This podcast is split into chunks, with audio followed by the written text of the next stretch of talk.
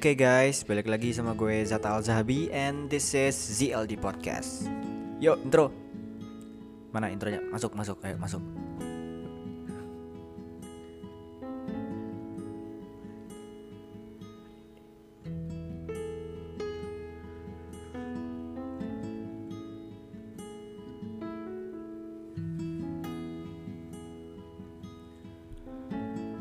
Oke, welcome back semuanya. Teman-teman kawan-kawan kawan-kawan lagi. Bingung bet gue bahasa basi tuh udah bingung gitu loh. Baru episode keberapa udah bingung mau bahasa basinya gimana gitu. Oke gue di episode kali ini beneran ya gue niatin untuk podcast Spotify dan Google Podcast untuk ZLD pastinya karena sebenarnya episode kemarin itu gue juga kaget ternyata banyak juga yang denger kalau kalau kalian lihat tuh ada sedikit beda dari openingnya karena episode kemarin itu yang gue ngomongin tentang kebebasan itu ya yang gue bedah pikirannya siapa tuh? Ya pokoknya adalah salah satu filsuf ya yang gue ngomongin tentang filosofi kebebasan. Cuman tuh sebenarnya gue pengen upload ke IG sebenarnya untuk video IGTV cuman gue mikir nih kayaknya bagus juga buat podcast gitu. Ya udah kira nggak jadilah gue upload IGTV karena karena di IGTV nggak ada duit ya. Iya jadi nggak monetize ini monetize cuma di Spotify dan Google Google Podcast. Ya jadi akhirnya gue upload lah ke Spotify dan Google Podcast. Ya. Jadi ada yang sedikit beda openingnya. Oke guys apa kabar nih kalian semua ya? Di mana pun kapan pun kapan pun hah? Apaan sih? Gak jelas goblok. Apa pun aktivitas kalian semoga kalian bisa enjoy dengan aktivitas kalian bisa menikmati juga. Dan semoga kalian sehat. Pastinya ya gue doain. Karena kesehatan tuh berharga sekali. Ya. oke langsung aja deh. Ya basa basi mulu nih. Jadi di episode kali ini kalau kemarin gue sudah bicara tentang filosofi kebebasan gitu ya tentang kutukan kebebasan kemarin itu dari Jean Paul Sartre ya. Salah satu filsuf juga. Kali ini masih seputar filosofi filsafat ya. Ini anak-anak filsafat nih wajib nih merapat dengerin kalau bisa kalau bisa diskusi bareng gitu ya sama gue di sini. Gue akan bicara ngobrol-ngobrol nih tentang penderitaan dan kebosanan. Asik. Ini kayak sedih banget nih ya kalau kita ngobrolin temanya. Cuman di episode kali ini gue akan membahas penderitaan itu dari perspektif sudut pandang yang berbeda. Jadi ini adalah teori atau filosofi penderitaan dan kebosanan yang digagas oleh Arthur Schopenhauer. Ini anak-anak filsafat pasti udah nggak asing dengan beliau gitu ya. Arthur Schopenhauer ini jadi ya gue nggak akan berpanjang lebar tentang siapa beliau. Ya intinya beliau adalah seorang filsuf juga asal Jerman yang populer di abad ke 18 ya. Sekitar abad ke 18 sampai ke 19 yang beliau ini juga melanjutkan eranya filsuf Jerman juga yang sempat populer yaitu Immanuel Kant dengan esensialisnya gitu ya. Nah kalau Arthur Schopenhauer ini ada salah satu pemikirannya beliau yang gue suka banget yang beliau itu berteori tentang penderitaan dan kebosanan gitu ya atau ya berhubungan dengan sebenarnya kalau di kita zaman sekarang tuh ya ya galau dan gabut gitu ya. Bosan nggak tahu mau ngapain galau menderita lah. Kalau gabut kan bosan gitu jadi bisa dikaitkan tuh sebenarnya. Oke langsung aja nih ke poin pertama jadi bagi Schopenhauer karena Schopenhauer ini adalah seorang filsuf yang aliran pemikirannya itu pesimisme ya, pesimism. Ya, seperti yang gue bilang di episode sebelumnya, kalau di filsafat itu ada banyak aliran pemikiran, ada esensialisme, eksistensialisme, ada pesimisme, ada optimisme, ada sinisisme juga macam-macam sebenarnya ya. Ada stoicisme juga banyak. Nah, salah satunya si Arthur Schopenhauer ini aliran berpikirnya adalah pesimisme. Nah, di poin pertama itu ada kehendak. Ya. Jadi hakikat hidup gitu ya, atau mm, arti sebenarnya dari hidup itu menurut Schopenhauer itu adalah kehendak. Kehendak itu keinginan ya. Mungkin kalian semua tahu gitu. Kehendak atau kemauan. Gue mau ini, mau itu. Nah, itu kehendak atau keinginan. Karena manusia hidup itu pasti dipenuhi dengan banyak keinginan-keinginan atau harapan-harapan iyalah. Namanya kita manusia itu berhak atau ya justru harus gitu harus punya keinginan atau punya harapan punya goals untuk kita kan suka berangan-angan nih uh, kayaknya tahun depan nih gue mau ini nih misalnya teman-teman yang uh, berkarir di bidang seni misalnya kesenian gitu. Misalnya anak-anak desain grafis misalnya. Wah tahun depan nih kayaknya bagus nih gue bikin project kayak gini nih gue untuk desain poster untuk konser.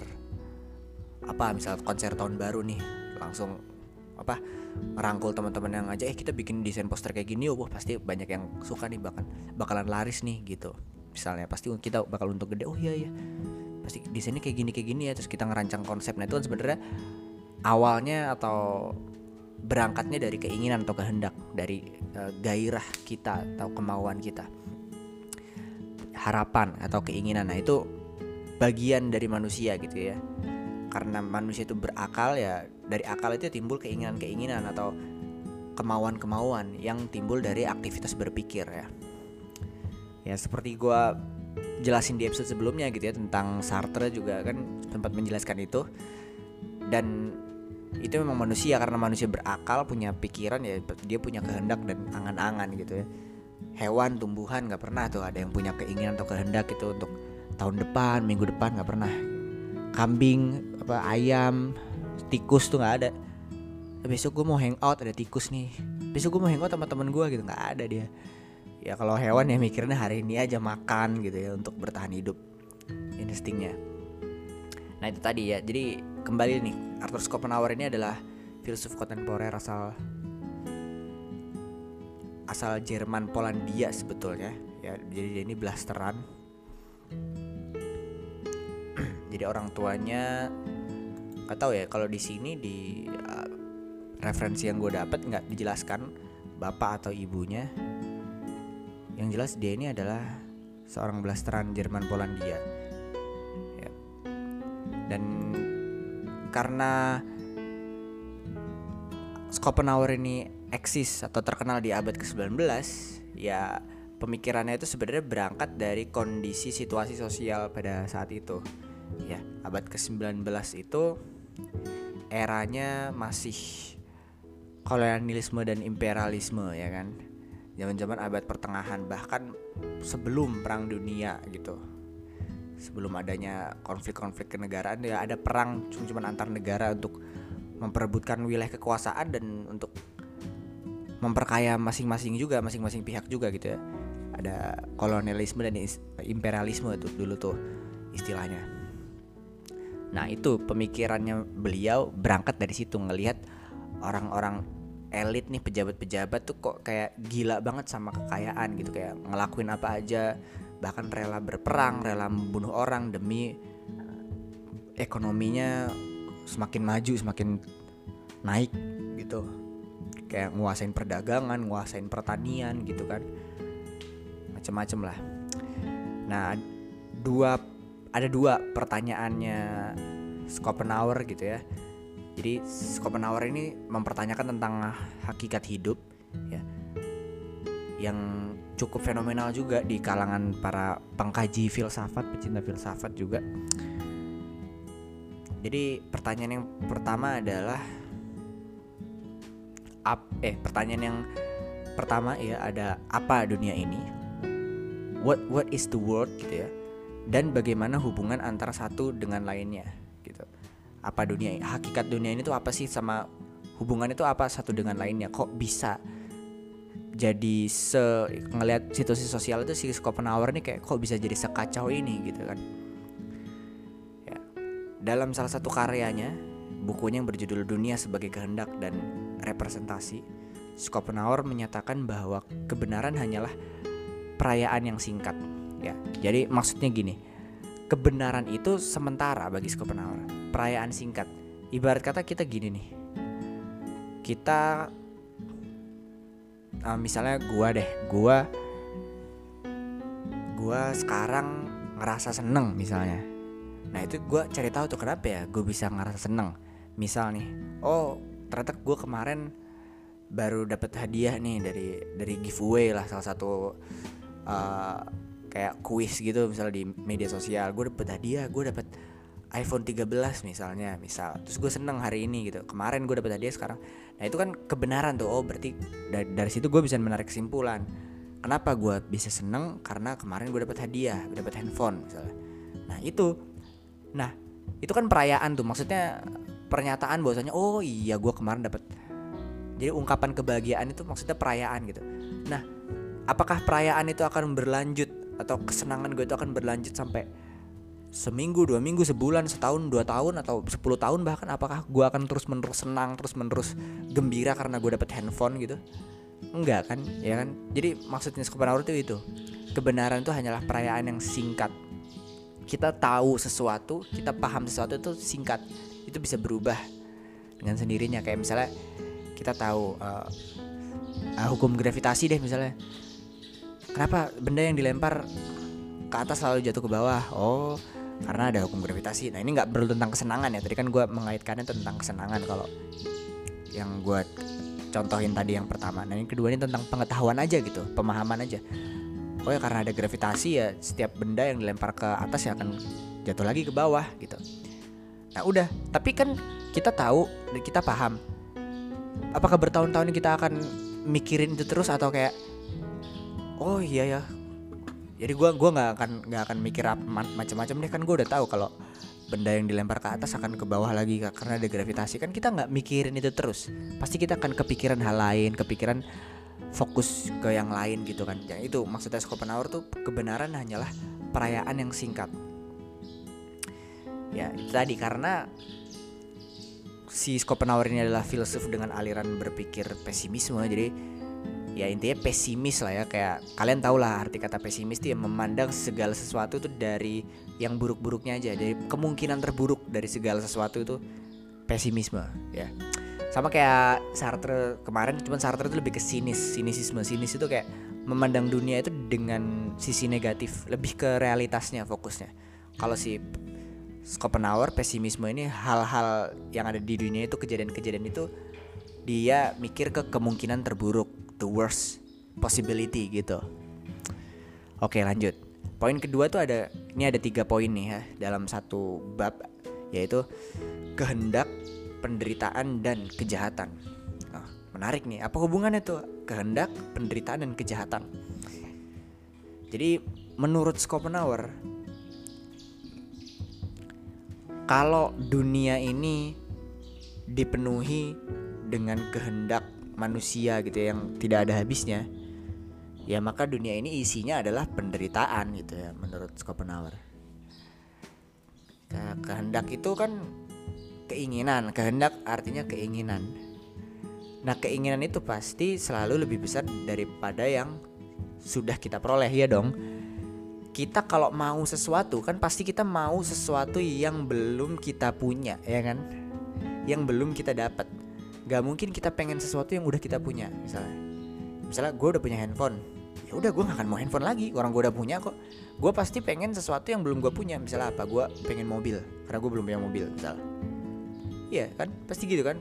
Uh, misalnya teman-teman sekarang udah punya uh, apa nih? Motor misalnya kalau misalnya tapi misalnya pencinta motor nih teman-teman yang suka koleksi motor kan pasti pengen koleksi motor lagi yang belum dipunya sebelumnya kan nggak mungkin dong koleksinya sama semua gitu misalnya. Misalnya udah punya udah punya Harley misalnya pengen pengen beli Ducati misalnya 500 cc kalau nggak 1000 1000 cc. Kan sesuatu yang beli belum belum dimiliki gitu.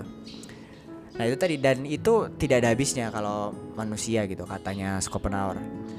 Ya akibatnya usaha untuk memenuhi keinginan tidak akan ada habisnya kata Schopenhauer sehingga sering kali membawa pada ketidakbahagiaan. Nah, itu tadi. Ah, ini agak dalam nih ya pemikiran Schopenhauer kan kita sering tuh kalau di konten-konten motivasi gitu ada yang bilang uh, berusahalah sekeras mungkin untuk mendapatkan apa yang kita, tujuan kita apa yang kita impikan gitu nah kadang orang tuh dalam berproses meraih apa yang diinginkan itu kan kadang merasa kesulitan atau bahkan ada yang merasa menderita gitu kayak ada yang bahkan ada ungkapan kayak gini nggak apa-apa sekarang gue sengsara gue bersakit-sakit sekarang. Besok gue akan menerima apa meraih apa yang gue impikan gitu. Nah, berusaha terus berusaha kerja keras meraih impian. Pas setelah dapat impian itu pas sudah sampai di tujuan itu apakah akan stop di situ pertanyaannya? Itu loh yang ditanyakan sama Schopenhauer tuh itu kalau kita udah berhasil meraih tujuan apa yang meraih tujuan yang kita mau meraih apa yang kita inginkan apakah kita akan stop di situ? Apa yakin udah selesai gitu? Kan enggak ya kan? Pasti ada target-target lain target-target selanjutnya. Begitu ya. Itu tadi. Jadi intinya menurut Schopenhauer keinginan itu ya menggiring manusia pada akhirnya menuju ke ketidakbahagiaan atau ketidak nikmatan dalam hidup. Jadi kita nggak enjoy karena kita ngerasa setiap kita berusaha meraih apa yang kita mau kita ngerasa bahagia kita ngerasa nggak bahagia kita ngerasa kita menderita gitu. Nah itu keinginan manusia itu nggak ada habisnya. Orang yang udah kaya sekalipun yang udah kita lihat udah sukses udah mapan sekalipun kan pasti punya keinginan-keinginan lain ya kan? Apa misalnya Mark Zuckerberg tuh punya Facebook sekarang namanya Metaverse ya kan? Kan di Forbes itu dia kalau nggak salah orang terkaya keempat di dunia. Dia tuh udah kaya banget pasti hidupnya udah berkecukupan lah secara ekonomi gitu ya. Tapi apakah dia puas sampai di situ? Kan enggak. Kalau dia puas sampai di situ ya udah metaverse ditutup. Dia dia pensiun dia nikmatin waktu sama keluarganya sama istrinya liburan quality time gitu. Kan itu kan enggak. Ditingkatin terus di upgrade terus aplikasinya. Dia beli saham Instagram beli saham WhatsApp. Kan nggak ada habisnya namanya manusia kan. Nggak pernah puas gitu loh jadi gagasannya Schopenhauer ini kalau disimpulkan secara garis besar gitu ya hidup ini tuh menyakitkan gitu kata Schopenhauer karena bertambahnya pengetahuan bukan berarti kita bebas dari penderitaan justru malah memperbesar penderitaan. Nah itu tadi. Kita semakin paham sesuatu itu kadang menyakitkan gitu ya. Kadang kita sadar akan hal-hal pahit yang ada di dunia ini gitu ya. Yang sering lah ini kalau gua kaitin sama zaman sekarang tuh kayak di IG tuh sering tuh di beranda. Ada orang yang ada video atau konten yang dia tuh muterin lagu yang terus di bawahnya tuh ada kayak waktu kecil seneng pas denger lagu ini pas udah gede dia tahu arti lagu ini jadi sedih gitu kan. Nah itu bisa dikaitkan sama pemikiran Schopenhauer ya jadi semakin kita dewasa semakin kita banyak pengetahuan terus justru semakin banyak hal-hal nggak enak yang kita ketahui gitu ya. Kayak contohnya lagu itu ya misalnya lagunya lagu-lagu galau cuman beatnya itu seneng gitu beatnya itu enak didengar gitu. Kan kalau waktu kecil kita nggak ngerti tuh lagu artinya apa gitu.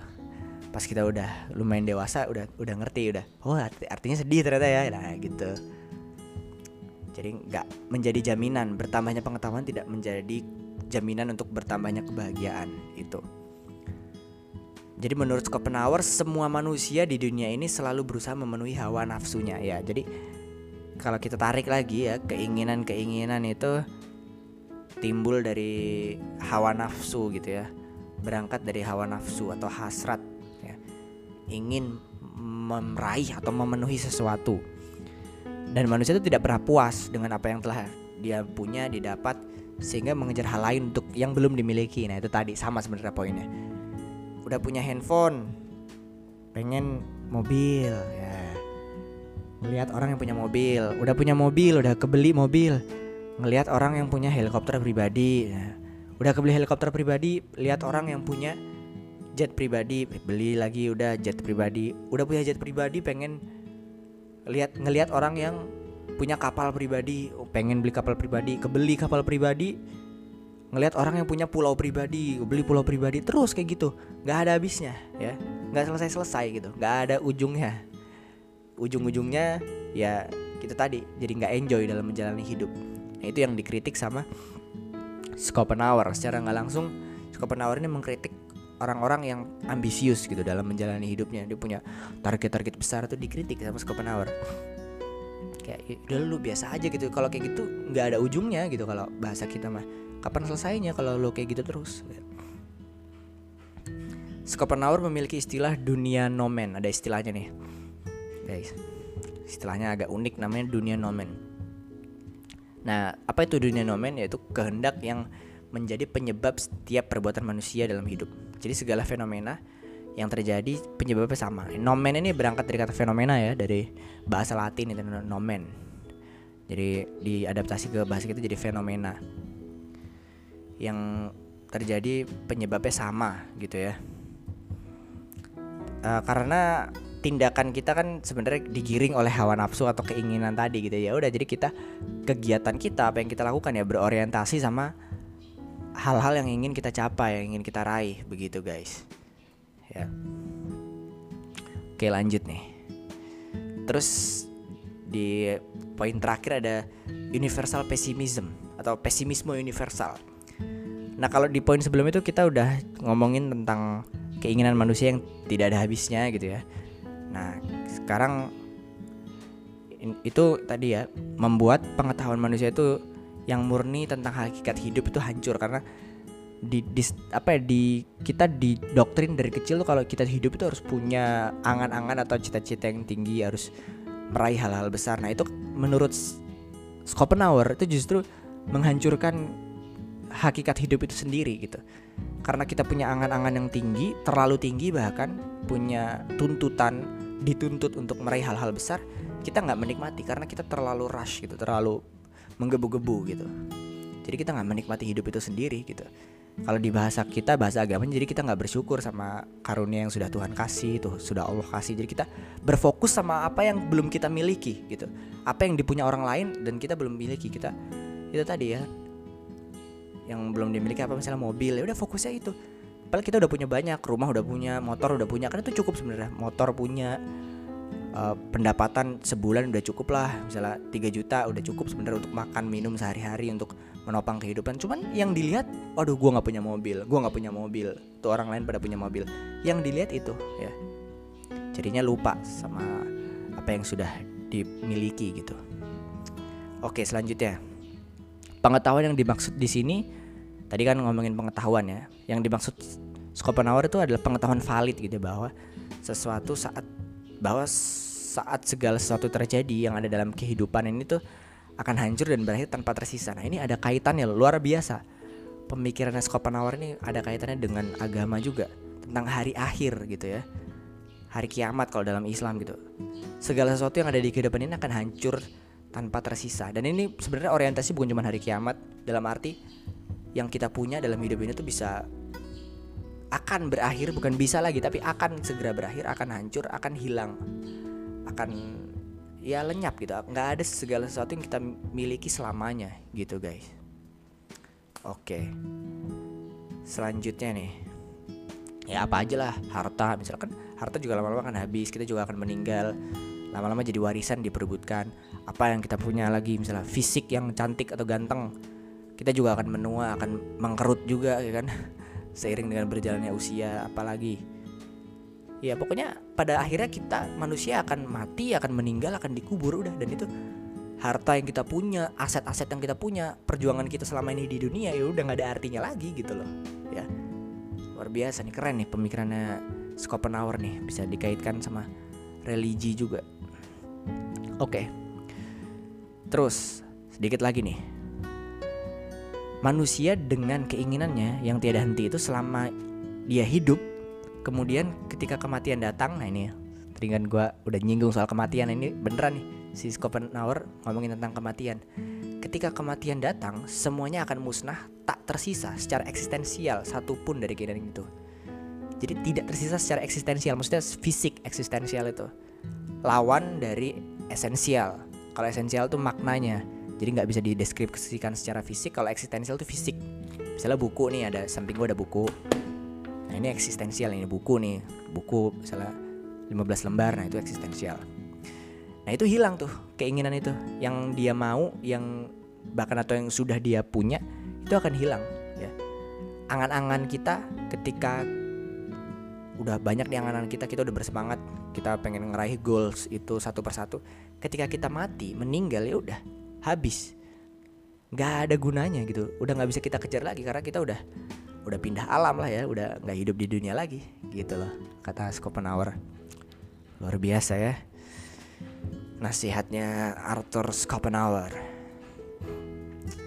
Kematian selanjutnya nih. Kematian sejatinya tidak ditakuti. Yang ditakuti adalah hilangnya semua angan karena kematian itu. Manusia tidak bisa takut atau menghindar dari kematian ketika ia sudah datang.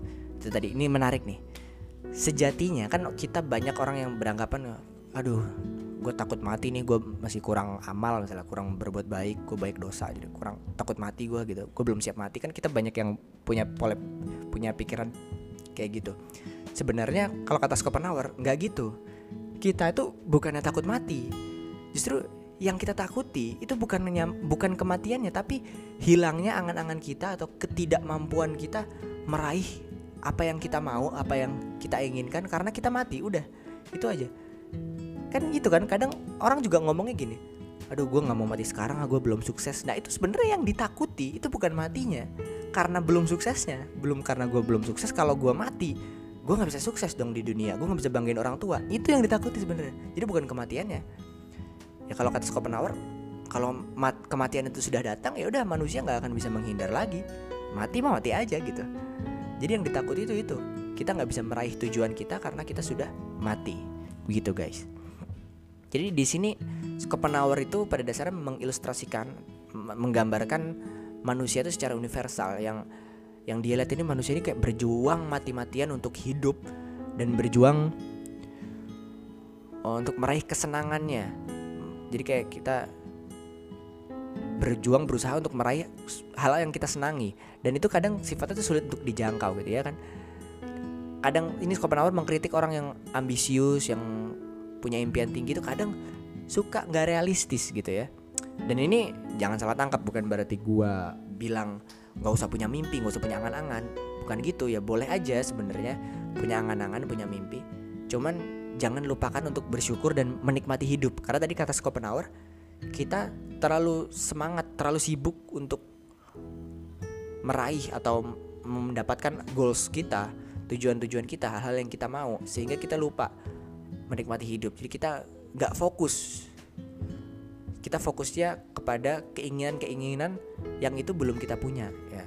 Jadi fokusnya ke hal-hal yang belum kita punya gitu sifatnya kesenangan tuh sulit dijangkau. Nah ini maksudnya Schopenhauer tuh ya kadang nggak realistis aja gitu. Cita-cita tinggi banget.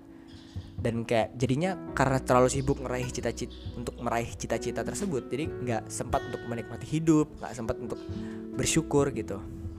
Ngeliat itu kayak misalnya yang teman-teman mahasiswa nih yang sama lah seperjuangan sama gue gitu. Cita-citanya lulus cum laude S1 IPK 4,0 misalnya. Waduh perfect banget ya kan nah itu kan tinggi banget cita-citanya. Kenapa mau jadi laude? Karena supaya gampang meraih dapat kerja gitu. Ntar gue pengen kerja di perusahaan internasional misalnya. Nah, itu kan tinggi banget cita-citanya kan? Nah itu kadang belajar setiap malam begadang sampai kurang tidur ya kan? Sampai ngurangin waktu nongkrong ngurangin waktu seneng-seneng. Jadi kayak gak menikmati hidup gitu. Kayak berjuang belajar terus kayak stres sendiri depresi sendiri. Nah itu jadi yang, yang dimaksud Sartre sulit untuk dijangkau jadi lupa untuk menikmati hidup. Karena lupa untuk menikmati hidup jadi menggiring kepada penderitaan atau ketidakbahagiaan gitu. Jadi gitu guys. So intinya dari pemikiran Sartre ini kita belajar gitu ya. Justru penderitaan itu lahir dari keinginan intinya. Karena dengan keinginan kita berusaha kita berjuang kemudian kita berjuang kita ngerasa diri kita kayak nggak bahagia. Belum bahagia selama kita berjuang. Belum bahagia sebelum kita meraih apa yang kita mau ya. Terus tentang kebosanan nah kebosanan ini ya maksudnya ketika kita meraih apa yang kita mau apa yang kita inginkan ya udah. Cuman sementara kesenangannya cuman sebentar. Eh seneng gue berhasil dapat ini. Tapi besoknya kita punya keinginan lain punya hal-hal lain yang ingin kita dapat ingin kita raih gitu kan. Gitu guys. Jadi makanya judulnya penderitaan dan kebosanan itu judul pemikiran Sartre. Oke guys mungkin segitu dulu episode kali ini. Ya udah setengah jam juga nih ya. Seru sebenarnya kalau kita ngomongin ya. Pasti juga kalau diobrolin di tongkrongan gitu ya didiskusiin rame-rame akan banyak pro dan kontra gue rasa dari pemikiran Sartre ini. Cuman gue rasa pemikiran Sartre ini yang tentang penderitaan dan kebosanan ini so deep and so meaningful gitu ya keren banget dan gue suka I really love it Oke guys, segitu dulu episode kali ini ZLD Podcast. Nanti akan ketemu lagi sama gue di di episode berikutnya tentunya dengan tema yang lebih menarik, lebih seru lagi pastinya. Gue juga akan membedah lagi tokoh-tokoh filsafat, tokoh-tokoh seni siapa pun itu yang punya pemikiran-pemikiran keren gitu ya yang kita bisa bahas di sini gitu yang seru lah pokoknya. Oke guys segitu dulu. Sampai ketemu lagi di episode berikutnya. Thank you banget buat kalian semua yang sudah mendengarkan dari awal sampai akhir. Semoga bisa menambah pengetahuan bisa berguna buat gue terutama umumnya buat kalian semua juga oke? Okay? thank you guys. See you in the next episode. Bye. Thank you